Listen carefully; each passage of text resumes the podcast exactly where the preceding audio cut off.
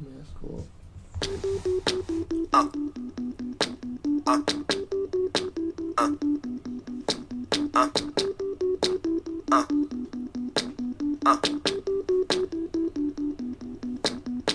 Day and night. I toss and turn, I keep stressing my mind, mind. I look for peace, but see, I don't attain. What I need for keeps this silly game we play. Play. Hello, everyone. Today is Tuesday, November 14th, and I'm here with my buddy old pal Parker Hauk. Howdy ho, folks. Tom is a little under the weather tonight, but he is expected to join us um, a little later, possibly. Uh, Duke's playing Sparty right now. Um, he is a big, he's an avid Duke fan. I respect him. He's watching his team play. So if Tom gives gives us a call later, we will accept him on the show as always. Um, today we're gonna do things in a little a little bit of reverse order. We're gonna start with NFL and uh, NBA, and then wait a little later for college football um, because of the rankings that have not came out yet. Uh, they're expected to be done in the middle of uh, the Sparty and uh, Duke game. Also, at, uh, after the, that game, it's Kansas and uh, Kentucky. So hopefully we can get caught up there towards the end of the show. But um, let's just get started with um, you know uh, NFL football. Then we had a, uh Thursday night game that concluded a while back. Seems like forever ago.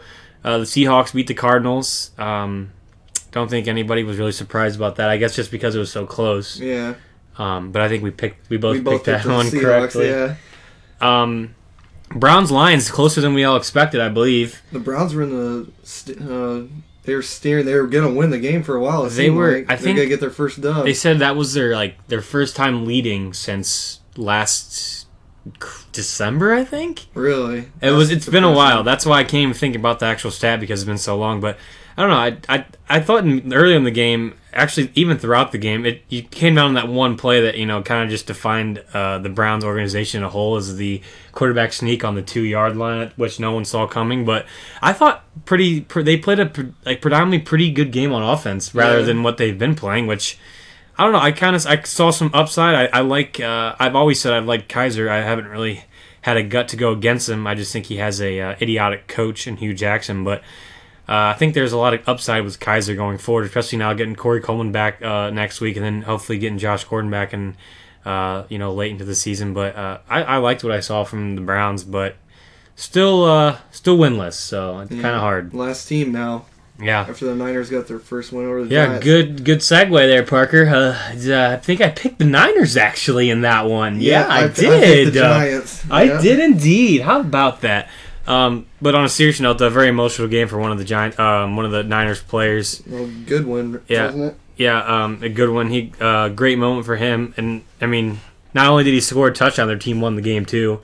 Uh, makes a lot uh, important. I, I just a lot of questions for the Giants though. I just, Yeah, just for I, sure. I don't.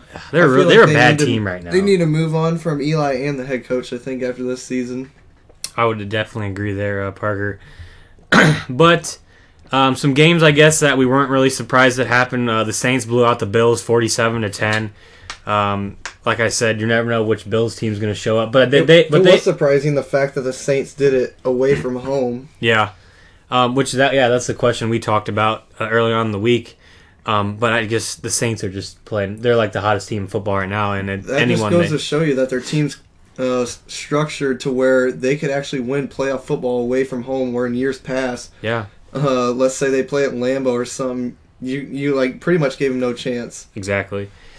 Um, another uh, closer game than expected. Steelers and the Colts. The Steelers pulled that one out, twenty to seventeen.